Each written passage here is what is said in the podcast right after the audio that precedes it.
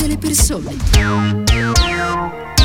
Di nuovo in diretta alle 14:44, ancora un buon pomeriggio e bentrovati all'ascolto da parte di Cristiano Bucchi. La seconda parte del nostro approfondimento quest'oggi dedicata alla questione che riguarda i social, in particolare al rapporto tra genitori e figli passando per l'appunto attraverso il web. Allora, intanto io saluto e ringrazio gli ospiti che sono già pronti in collegamento. La senatrice Vanna Iori, Partito Democratico, lo ricordo, è anche una docente di pedagogia. Buon pomeriggio e bentornata.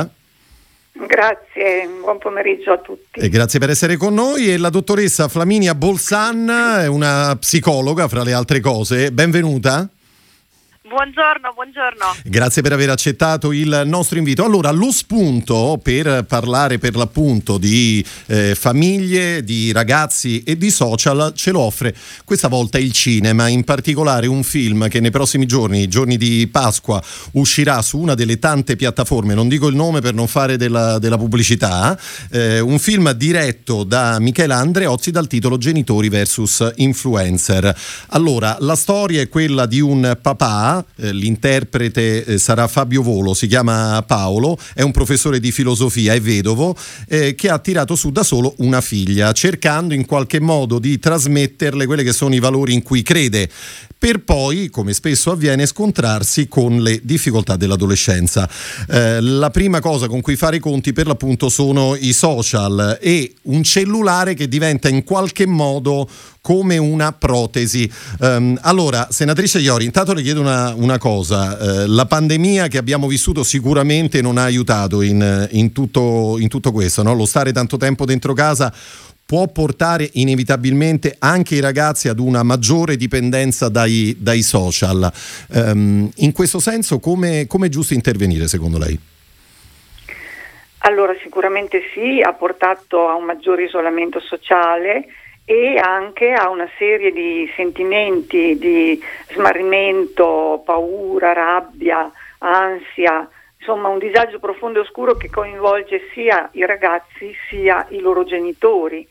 E molto spesso i ragazzi trascorrono tante ore della loro giornata in rete.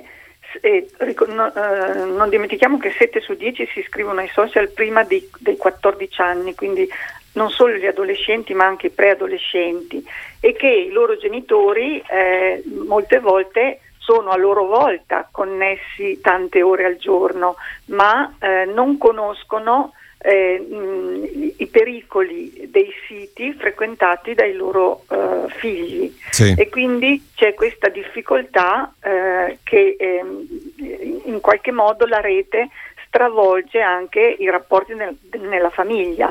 I genitori si limitano a dire magari basta, ti vedo sempre col cellulare in mano, spegnilo, mettilo via, ma loro stessi sono poi sempre connessi, quindi sono un po' poco credibili, diciamo, allora da quel punto di vista. Però c'è anche che la loro, diciamo, connessione alla rete è iniziata in età maggiore, insomma, della preadolescenza dei loro figli o dell'infanzia, e quindi non conoscono molti dei potenziali pericoli che i figli trovano nella rete. Mi riferisco ai TikTok, al cyberbullismo, alla pedopornografia, non sanno quindi aiutare, perché non le conoscono, le difficoltà che i ragazzi incontrano quando devono reggere, per esempio, una situazione di vittime di cyberbullismo, quindi che non sono ragazzate e che i genitori non valutano a sufficienza nella loro pericolosità, e quindi non riescono a svolgere quel ruolo attivo e responsabile perché la rete sia un luogo sicuro per i loro figli. Certo. È vero che ci sono i filtri per i genitori, ma sappiamo bene che sono facilmente aggirabili e aggirati. Assolutamente così. Allora, io mi ricollego proprio su questo punto con la dottoressa Bolzàn, anche perché, lo dico per chi non la conoscesse, lei lavora quotidianamente con i ragazzi e con le scuole, giusto? Sì, in questo periodo proprio mi sto occupando in una scuola di Roma della gestione di un progetto che si chiama Sportello Ascolto e della formazione dei docenti proprio sul tema del cyberbullismo che ha introdotto la senatrice Iori. Ecco, perfetto. Allora, adesso poi mi parlerà in particolare di questo progetto. Intanto mi dice più in generale quest'anno di pandemia per quanto riguarda l'utilizzo dei social che cosa ha prodotto, cioè se la situazione, parliamo del nostro paese naturalmente, in qualche modo cambiata e peggiorata. C'è stato sicuramente, Cristiano, un grande implemento dell'utilizzo dei social, ma in generale della rete, anche perché adesso abbiamo parlato degli aspetti negativi, ma ci sono stati anche degli aspetti positivi che in una situazione di crisi siamo riusciti ad arginare proprio grazie all'utilizzo della rete. Pensiamo alle tante piattaforme come ad esempio Teams, Zoom, che hanno comunque permesso la possibilità di svolgere in remoto tanti incontri, non necessariamente legati solo alla sfera lavorativa, ma io ricordo insomma durante il primo periodo di lockdown anche questi aperitivi che venivano svolti su Zoom, e quindi il fatto di trovare una modalità alternativa per poter continuare ad avere una socializzazione. Il fatto che i ragazzi oggi siano iperconnessi è abbastanza evidente agli occhi di tutti. Se noi entrassimo insomma nella maggior parte delle famiglie italiane, ti tolgo il cellulare sarebbe sicuramente una delle frasi che sentiamo pronunciare, sì, più ricorrenti, certo, genitori. Esatto, però ci rendiamo conto anche come gli adulti effettivamente li utilizzino non sempre bene, e comunque non solo in termini quantitativi e quindi relativi al tempo che i ragazzi, gli adolescenti, ma anche i genitori spesso passano, ma in ordine a degli aspetti qualitativi, quindi l'uso che ne viene fatto. Ora la senatrice giustamente puntava l'accento su quelli che possono essere i rischi, e oltre al cyberbullismo abbiamo visto quanto è elevato il rischio di adescamento dei minori da parte di soggetti che insomma non hanno sicuramente delle intenzioni buone. Però che cosa succede? I ragazzi vanno sensibilizzati e formati sul corretto utilizzo di queste piattaforme, perché il fatto che trascorrano molto tempo sui social non significa che abbiano consapevolezza di quelle che possono essere in primis le conseguenze delle loro azioni nell'ambito della rete, che già di per sé è un luogo, o meglio un non luogo, che comunque deresponsabilizza per tantissimi motivi che ci metteremo anche molto tempo ad esporli, ma basti vedere insomma il fenomeno dell'hating sui social anche perpetrato dagli adulti, immaginiamo quanto tra i ragazzi possa, certo, essere diffuso. E poi il tasso di confidenzialità che i ragazzi utilizzano nelle interazioni con degli sconosciuti. Allora, aiutarli a trovare una chiave corretta per comunicare è un altro livello su cui secondo me bisogna iniziare a lavorare. Quindi una formazione per l'utilizzo dei social che poi hanno anche dei risvolti positivi, non necessariamente sono da demonizzare. Certo, una formazione, senatrice Iori, che però, come ricordava lei stessa, no? Spesso i genitori, come dire, sono ignoranti da questo punto di vista, quindi si trovano in qualche modo anche in una condizione di estrema difficoltà, no? Come può un genitore a quel punto aiutare, credo, se poi non conosce lo strumento? Infatti io credo che sia importante, condivido quello che ha detto la psicologa sugli aspetti positivi anche della rete, quindi non siamo qui per demonizzarla, sì, ma credo che sia molto importante la formazione genitoriale su questi temi, non solo dei ragazzi, non, sì, solo degli insegnanti, ma anche dei genitori, perché anche creando reti relazionali rispetto all'isolamento attuale che i genitori vivono, no? Perché la genitorialità oggi è vissuta in modo molto appartato, negli appartamenti per l'appunto, e invece reti tra famiglie, costruzione di percorsi che sostengano, accompagnino, aiutino tramite psicologi, pedagogisti, i genitori alla conoscenza, ma anche all'accompagnamento dei loro figli nei percorsi in rete. Cioè molti genitori ignorano quello che i loro figli vedono in rete, e invece io credo che in questo caso una attenzione, una diciamo capacità di dare delle regole e quindi un'assunzione di responsabilità per svolgere un ruolo attivo perché la rete sia un luogo sicuro, sia l'unica modalità di proteggere i propri figli dai pericoli che a cui vanno incontro, e quindi privilegiare le azioni di carattere formativo e non solo sanzionatorio. In questo senso segnalo che la legge, per esempio, sul cyberbullismo, targata Partito Democratico, è stata approvata nella scorsa legislatura ed è una legge che ha proprio questo specifico, cioè privilegia la formazione, perché la rete sia un luogo di informazione, anche di contatto, di relazione, non di odio o di sopraffazione, sia nel linguaggio naturalmente sia nell'adescamento vero e proprio. Certo. Dottoressa Bolzàn, un'ultima domanda, poi la lascio al suo lavoro, alla sua giornata, riprendendo quelle che erano le parole della senatrice Iori. È vero? Cioè, molti genitori ignorano ciò che i ragazzi seguono in rete e soprattutto c'è poco ascolto da parte dei genitori? Molti genitori lo ignorano perché ignorano addirittura il funzionamento di alcune piattaforme. Prima la senatrice parlava di TikTok, che insomma è entrato nell'ultimo anno, se vogliamo, a far parte anche un po' delle conoscenze comuni degli adulti, perché ha avuto un rapido sviluppo soprattutto tra i ragazzi molto giovani.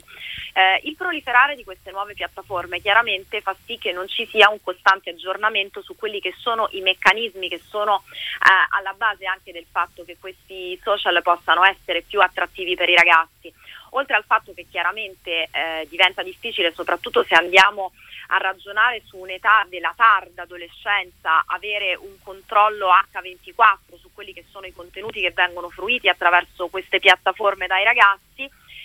Il disinteresse come tema di fondo aprirebbe ad un ragionamento molto molto più ampio, nel senso che noi non dobbiamo comunque puntare il dito sui genitori, ma appunto fare un ragionamento ampio e proporci anche come figure professionali e come figure istituzionali come un supporto, perché tanti genitori sostanzialmente arrivano chiedendo aiuto, non sanno come intervenire, non sanno come gestire l'ambivalenza tra la necessità di dover controllare e l'obiettivo anche di autonomizzare progressivamente i ragazzi lasciandoli liberi, quindi sì, assolutamente la necessità di una formazione che sia una formazione a 360 gradi, ma che possa vedere soprattutto un confronto tra le generazioni, perché noi non dobbiamo pensare ai ragazzi come discenti che sono lì e ascoltano e trasmettiamo noi i nostri contenuti più o meno interessanti di adulti, ma dobbiamo intavolare un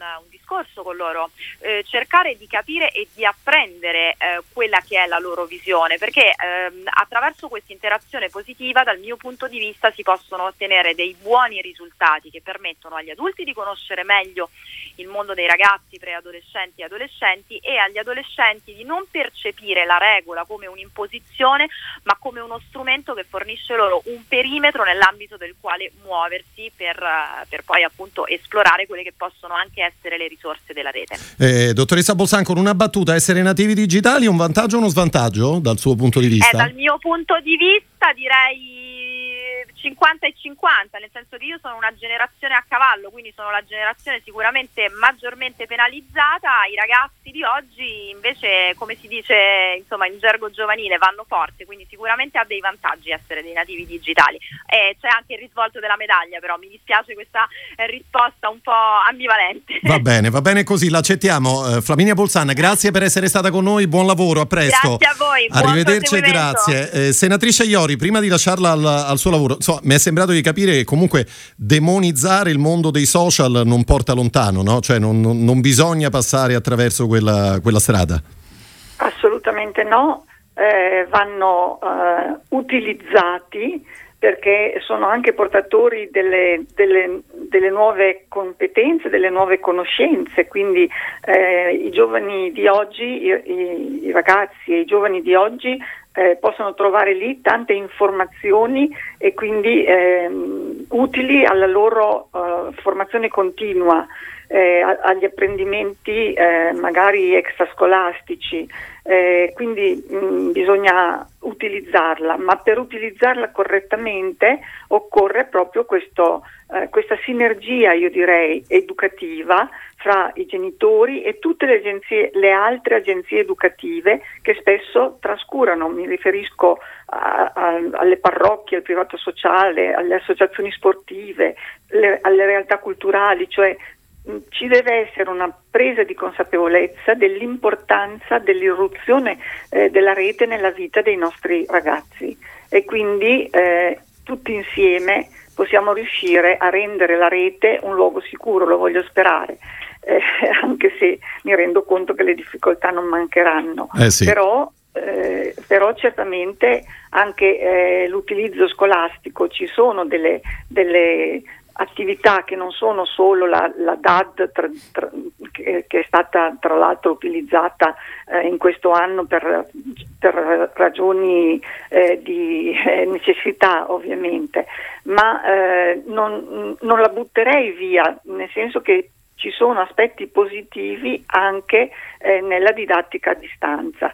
Naturalmente mi guardo bene dal dire che la didattica a distanza sia in sé sufficiente, perché si impara con i 5 sensi e quindi c'è bisogno anche dello sguardo, del contatto, della presenza, appunto. Della presenza, sì, e anche i ragazzi tra loro di quella confidenza che non hanno con i genitori.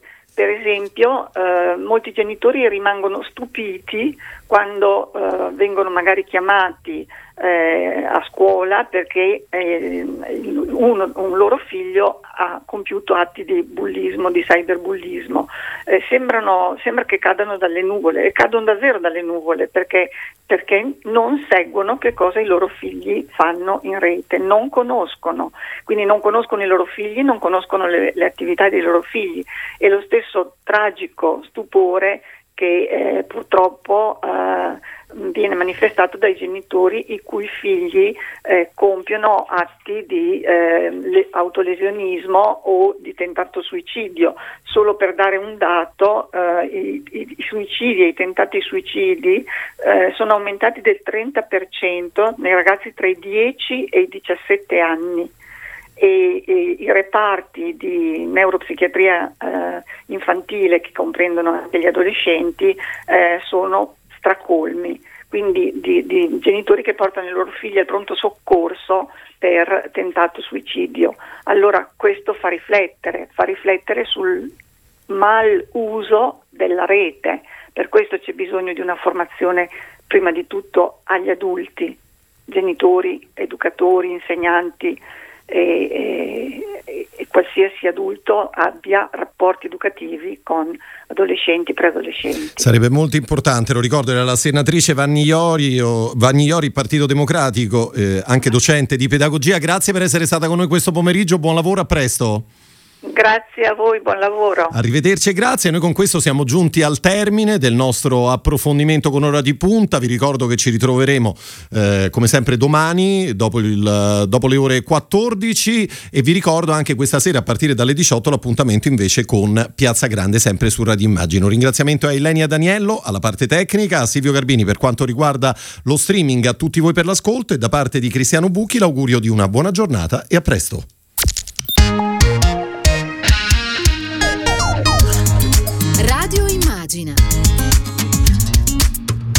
Dalla parte delle persone.